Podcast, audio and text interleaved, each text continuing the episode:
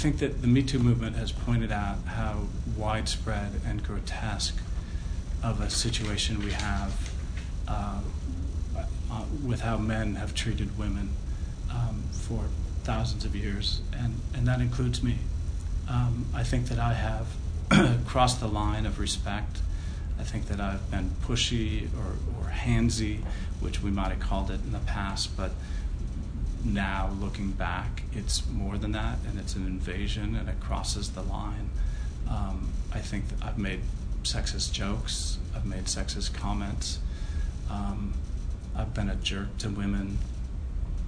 Um, I think that I'm have participated in what I agree is a toxic culture, toxic masculinity, and I'm uh, taken to heart the Me Too stories. I've, I've read them, I've studied them, I've listened to what you've said about it, um, and I've begun work on myself uh, after reflecting on myself, and um, have actually contacted women that I think I may have crossed line with or harmed in some way.